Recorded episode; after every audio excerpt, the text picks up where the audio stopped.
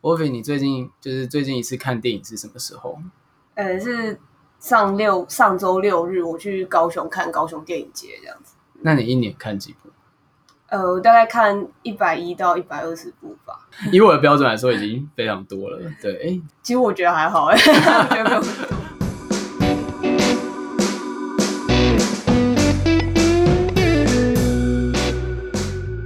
Hello，大家好，欢迎来到尼尔喝牛奶，我是尼尔，我是我飞。我们今天要聊的主题是影展的打开方式。台北这几年就是有非常多的影展，不管大或小，有付费买票的，也有免费的。以熟悉的影迷来说，当然会很快去做好攻略啊，不管是抢票或者是锁定要看的电影。但很多人其实不太知道有哪些影展要看什么，或者是也不知道怎么去买票。所以，我们今天就要请 Wolfie 这个。看电影大师，对，不敢当。对，就是这个看电影的大师，每天都在看电影的人来去分享他的经验，这样子。你可以先讲一下，就是你就是台北现在这几年比较重要的几个影展。OK，就是 台北现在最主要的就有三个这样，然后我就照时序的话，就是四月的话有金马奇幻，然后七月有台北电影节。然后十一月的话是金马影展这样子，然后金马奇幻跟金马影展是同一个主办这样子。那他们那他们的那个就是类型类型上的差别是什么？我觉得，因为刚刚最开始说的是说一个新手入门的话，我觉得最可以看，呃，一进来看的话就是金马影展了，因为它毕竟是台湾最大，整个台湾最大的国际影展。呃，因为它的片单本身也很广，然后周边活动也很多。它基基本上是整个华人圈一个很指标性的影展，所以呃，他们所收入的片单或者是就是都非常国际性，我觉得这个很可以看这样子。然后呃，金马影展另外一个比较小的分支叫金马奇幻这样子，它会被大家被影迷叫做小金马这样。然后它基本上其实就是一个很闹的影展这样，比如说它会有那种什么嗯、呃，可以跟观众一起就是整场像卡拉大型卡拉 OK 一样唱 K 歌场这样子。或者是一些，就是他 K 歌场，同时还会有什么人跑出来跳舞什么的，然后跟他的选片方式也都是选一些像是类型电影啊，什么恐怖片啊、歌舞片啊，或是什么那种印度宝莱坞电影之类的这种，就是 对对，就是都是一些很闹，会让你笑到不行之类的那种片，这样。他有一个是那个。每年都有是洛基恐怖秀，对对，他们就有一个很很强的一个，也不算单元，就是一个节目，就是洛基恐怖秀，就是专门来播，呃，就就那部电影，然后它就有非常多可以跟观众互动的桥段，比如说你可以拿爆米花，就是丢电影荧幕之类的，要做什么都可以。其实也没有叫做，但是他会 他会一开始会给你一张单子，然后上面有一些指令，就是到某个 timing 的时候，你就可以做那件事情，这样子。Oh. 所以，如果新手的话，就是大家推荐去看金马这样子。对。那台北电影节的话，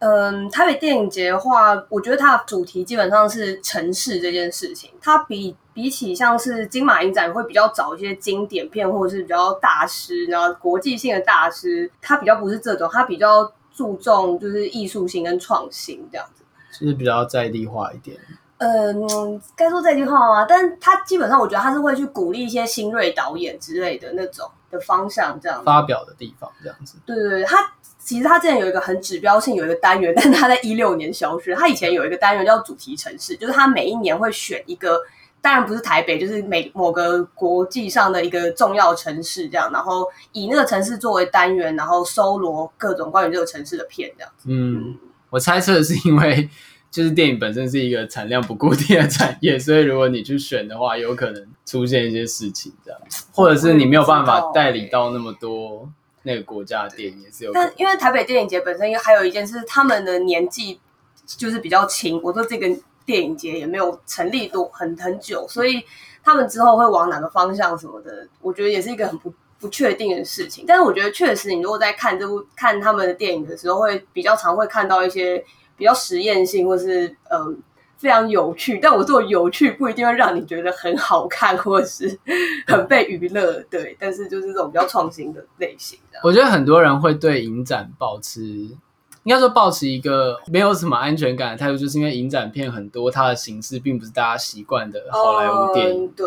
就好莱坞的电影的，尤其是美式电影的起承转合都很明显。可是影展片也，比如像是。欧洲片它的结局可能就会比较开放式，或者是它断在一个让观众很意犹未尽的地方，然后他们会很习惯觉得说那个地方是一个很好的断接点，就会觉得哦，故事在这里结束，我觉得很意犹未尽，这种感觉很棒。但是台湾的观众如果习惯好莱坞式的结局，就会觉得啊，什么这样就没了？对对对对，对，就是怎么怎么可以停在这里这样子？对，他们如果故事没有一个很明确的完结，他会觉得很不是滋味这样子。嗯嗯嗯。但呃，我也觉得说，因为可能大家一开始听到影展片的时候，都会有一个下意识的感觉，就是它可能很难懂，或者是很难进入，然后完全看不懂，艺术性的高之类。但其实我觉得不不大是这样，尤其是比如说像刚刚讲的金马奇幻，他们选的片就是基本上都也不是那种，就是很多都很通俗、很易懂这样子，然后很欢乐或什么的。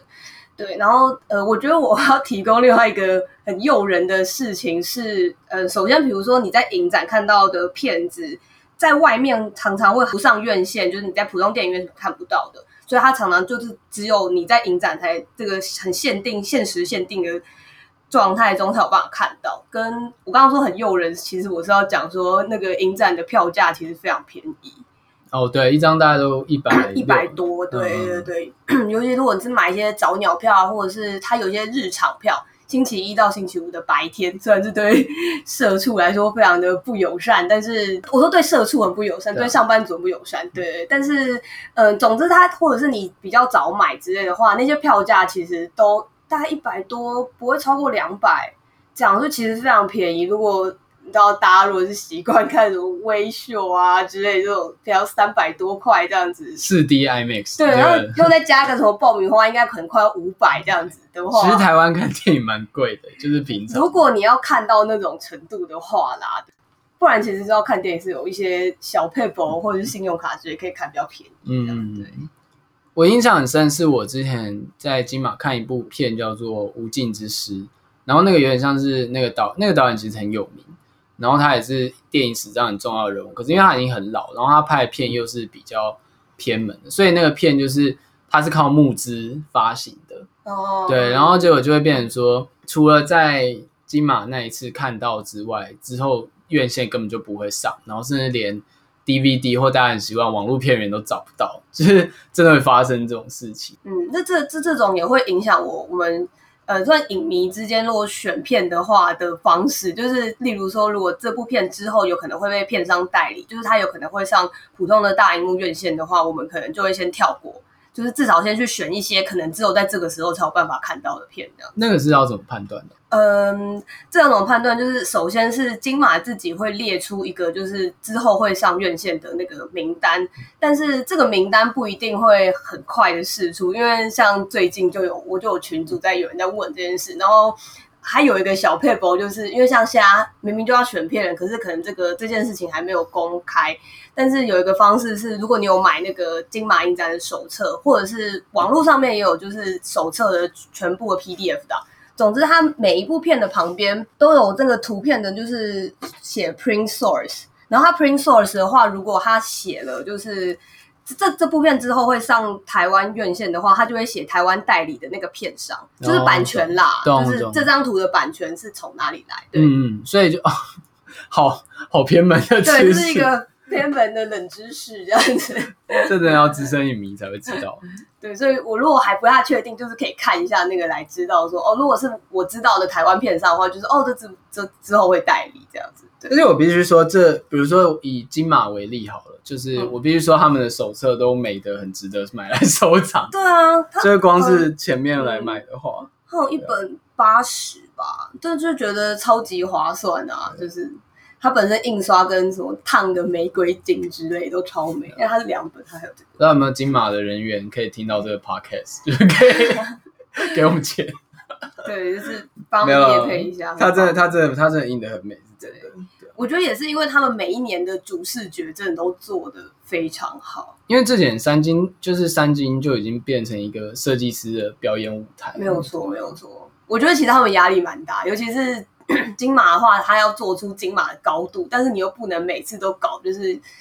像聂永真那一套，就是很极简的那个。Oh. 我不是说他不好，我是说他也做得很棒，但是每一次选的那个人，像这一次应该是方旭总吧？对，这是方序总。对对对，就是他们就要做出跟以前不一样，但是还是拥有金马那个高度的视觉，我就觉得很厉害。对啊，但我觉得对喜欢的设计师来说，他应该会觉得这个机会很光荣，虽然压力很大，嗯、可他会，嗯、因为他又可以去很操刀这一整个典礼，他应该会蛮开心的。嗯嗯。然后聊到金马，第一有一个很大的问题就是抢票。哦，对，对，你可以大概简单讲一下抢票的策略。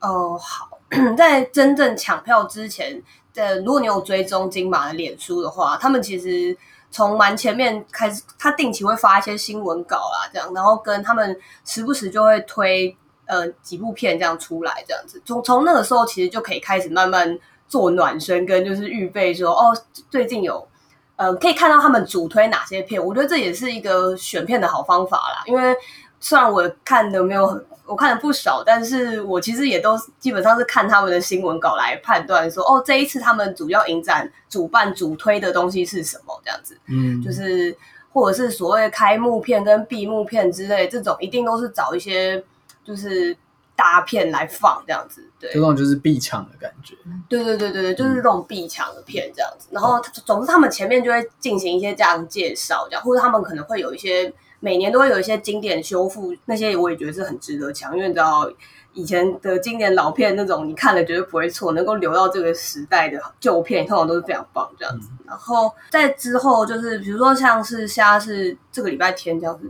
几号？二十二十八吗？二十八八吧，差不多二十八。二十八号的中午会抢，然后现在抢的话，抢票的话，其实在线上买就可以直接买了。嗯嗯，然后它应该是一次有限定，就是嗯，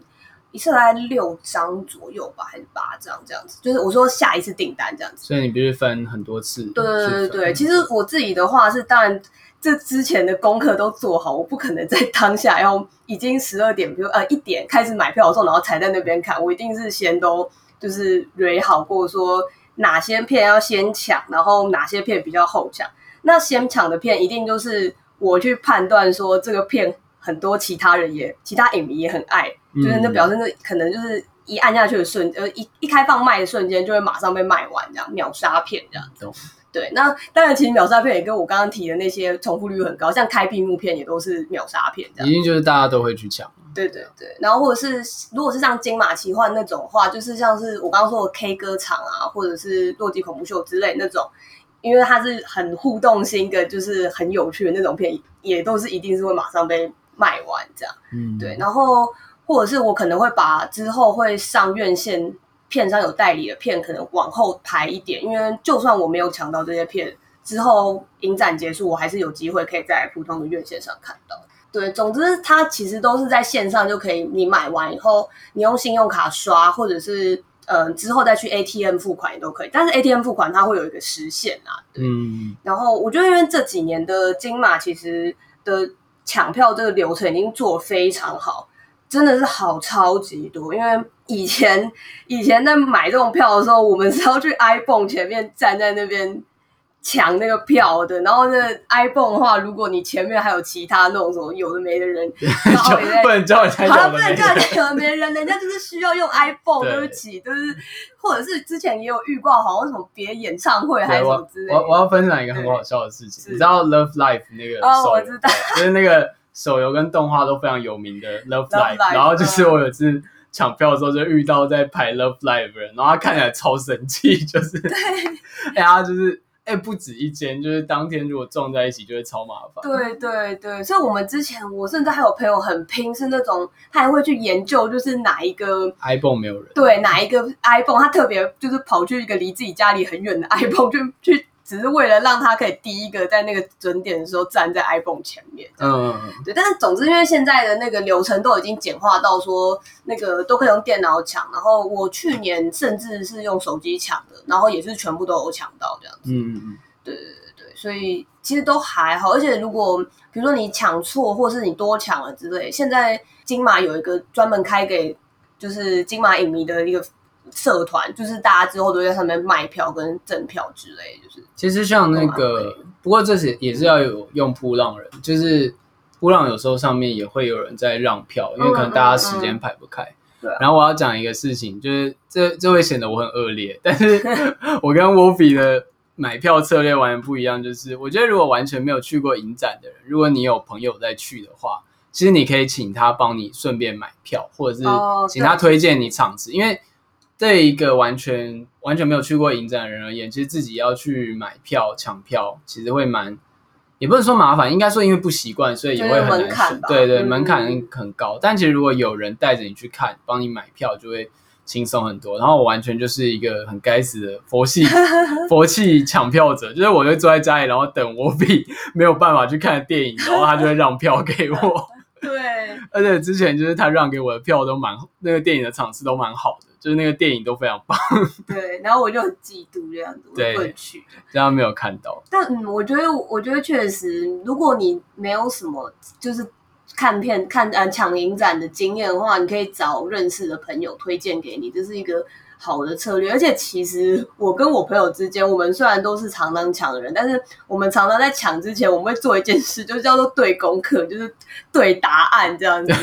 对，因为而且我们会把那个，我们就会故意把这个临时才在那边看片单啊，然后挑片这件事情排时间事情，叫做就是临时抱佛脚这样子，嗯，像在做作业一样。然后我们做完作业以后，就是时间都填好了，我们就会稍微对一下，看说就是哎。诶我有没有跟你同场啊？或者是哎，哪一部片我是不是其实很值得看，然后但是我漏掉了这样子。然后这其实也可以，就是比如说一些很抢的片的话，就可以一个人负责买，嗯，就可以进行一些就是讨讨论，像战略一样，就是比如说我就专门有一个人专门抢某一个片就好了，他一次可以一个人可以买四张票这样子。我觉得我很害怕，其实我今天本来用意是要让观众就是。很开心的理解说哇，要怎么买票怎么，但是听起来超恐怖，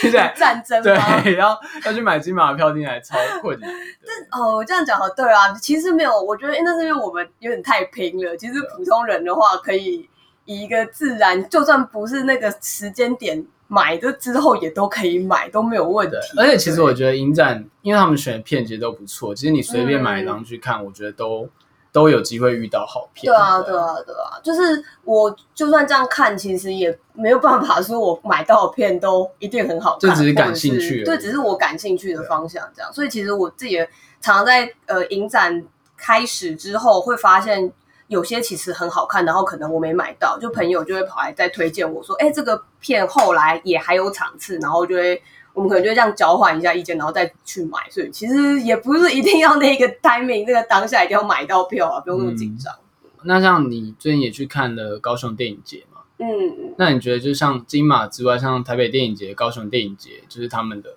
特色如何？嗯，因为高雄电影节的，就是应该说除了我刚刚说的那个台北主要那三个以外。就是当然，台北本身还有一些就是大大小小的影展，例如什么女性影展啊，或者是纪录片影展、酷儿影展之类的。他们这种是比较主题性的这样。然后另外的话，还有就是现在在各县市也会办一些，像是其实今年的桃园电影节也是办的，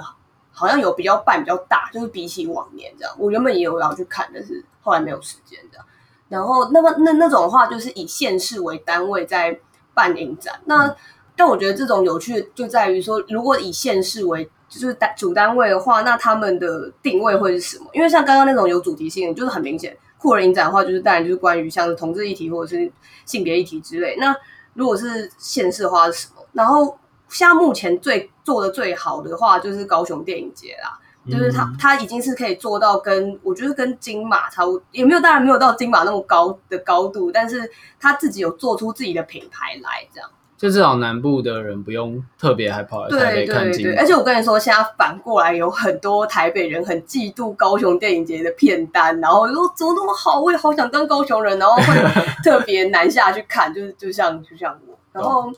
我刚刚讲高雄电影节的话，我会觉得他们的主题还蛮敢定的，跟他们还蛮喜欢播一些类型片吧。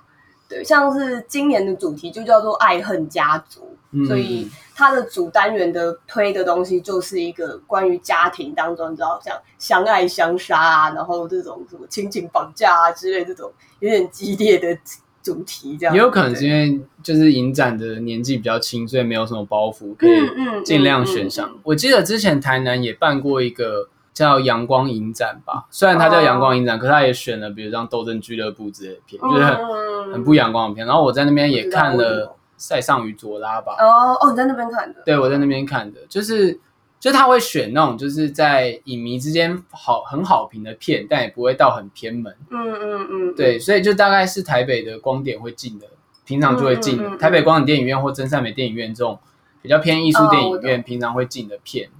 这样子，他们因为他们刚开始办，所以他们可能就不会像金马那么敏锐去挖掘一些就是很偏或没有人知道的好电影，但他们就会去选影迷口碑不错的。然后我觉得这对县市来说，就是本身是一个蛮好的消息，就是因为你就不用大费周章跑去台北看。对，真的，而且因为其实真的是除了台北以外的那个的资源，我觉得尤其像是之前。像台中就一直有有一个社团专门在就是帮台中这个地方的非主流电影发声这样子，对，对他们他就是觉得那那个那个粉砖就是觉得说，为什么台中明明就是一个人口线是这么多的地方，可是片商却都不愿意把那些比较影展片或者比较冷门一点的片，就是拿去台中这样子。所以其实这些地方性的影展有做起来，就是虽然他们刚才当然可能一开始做的时候没有办法做到像我刚刚讲的那种金马什么之类那种程度，但是我觉得作为就是带动那个那个县市的，就是普通影迷的口味之类，我觉得是蛮好的。嗯，我觉得现在的影迷蛮幸福的一件事情是说，其实如果大家觉得影展的门槛太高，就是你真的觉得抢票太累。或者就是你会觉得要去电影院，就有一个祭典的感觉。你觉得太多人，其实现在很多的咖啡厅或者是小型空间，他们都会放电影。Oh, 就是只要在 FB 上面找，比如说电影放映日或电影放映会之类的，其实都会有。嗯嗯，我觉得就是从那里入门入门会蛮好的。我可以问一下你的，就是你从什么时候开始看影展吗？嗯、呃，我应该其实还蛮晚的嘛，大二。大三吧，大二大三而已嘛。嗯，应该吧。我可能大一陆陆续续也有看，但是就没有看得很清。这样就是就是一开始可能比如说一部呃影展出来，我可能也只看了一两部之类，就是到现在当然是差很多。一所以那个大概已经是一三一三年左右吧，暴露自己的年纪。对对对对。不过其实我觉得刚好也是那个时候，这几年就是台北的几个影展开始就是。就是做起来，就是它变得越来越越盛大，然后那些主视觉啊、周边的宣传都很到位，都会去传说哇，就是哇金马做的这么赞，然后连带就会看到影展的消息这样子。对啊，不过我觉得就是希望今天的内容可以帮助大家去更理解这些影展一点，然后也推荐大家其实听了那么多，我觉得就是直接去看，对，就是去看过一次，去买票一次，甚至。我甚至觉得，因为我自己就有干过这样的事情，就是你也不用去查片单，就是你不用事前查那么多，不用 像你们做功课一样。对对，那是资深影迷的事情，就是你可以上网看下最近有什么还有票，然后你觉得不错，你就去看，因为反正票价也很便宜。对啊，没有什么损失啊。哎，你看两部片的价钱，说不定。看那个去微秀看一部都不到，我好像一直在针对他，没有对没有。我没有针对他。如果这个广播被微秀听到，我们以后就会被他封杀。没有没有，就是比较贵的电影。对，你明明就是那种大片，也会去微秀看，好吗？就是 那只是 IMAX 的关系，好不好？你不要讲好像 IMAX 很不值得花钱，他们就不会 IMAX 很值得花啦。好，然后节目的最后。我们需要来个夜配时间。好，为什么会找我飞聊电影呢？那就是因为他自己其实有在编一个电影的小志，就是专门在讲就是电影的各种知识，包括就是刚刚我们聊到的影展，或者是说影片怎么选，或者导演的一些相关的那个叫什么豆知识嘛？呃，差不多。呃，对，然后。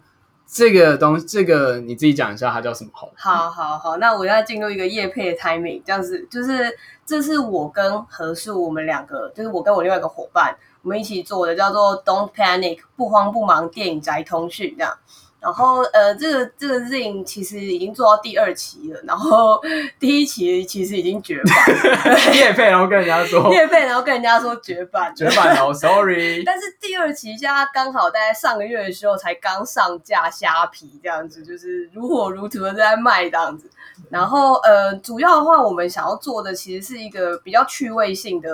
的 Zine，就是因为也现在的影评或什么之类这种比较严肃性的东西，在网络上查其实也都可以查到，所以我们会特别想要印刷物把它印出来这件事的话，是因为我们想要把它统合成一些有趣的东西，例如说像刚刚讲那些影展，在这里面的话，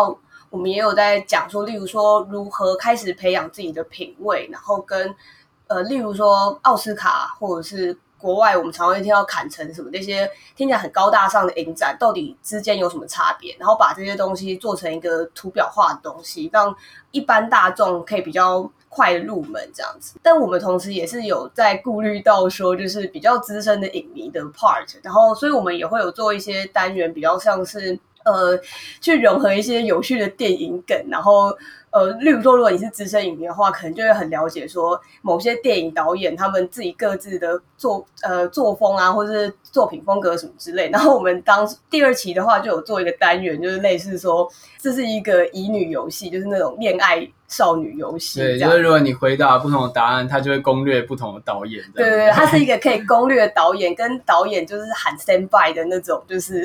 一个乙女游戏的一个像乙女游戏杂志的内页这样子。对，总之我们这个连接我会在广播上架的时候一起附给大家，大家可以去看看。然后比如说这本的这本小字的印刷成本超高的，就是反正如果你看到实际的内容就知道，就是他们不知道为什么要用这种很赔钱的方式做，就是你会觉得 你会觉得我靠，这个封面也太花钱了吧？对，因为我们特别用那个 Riso 印刷去印了双色印双色印刷，所以就可以印一些特别色，像是荧光色什么的，然后。去搭配里面有些桌游啊，或者什么之类的游戏，搞到 Rachel 的店员很发很抓狂。对，因为我们就是在那边校稿，也是用很久这样子。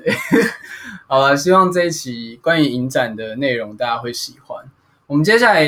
因为电影其实是一个很好聊的主题，我们之后如果大家有兴趣的话，我们会做更多，比如说关于某一种片的类型，或者关于导演，我们可以特别去聊他的作品。因为其实像我自己也有喜欢的导演，我希望能够帮他做几期他。专属专题，不过这就等之后我们就会再开新的期数来聊这样子。嗯，好，谢谢大家今天的收听，拜拜，拜拜。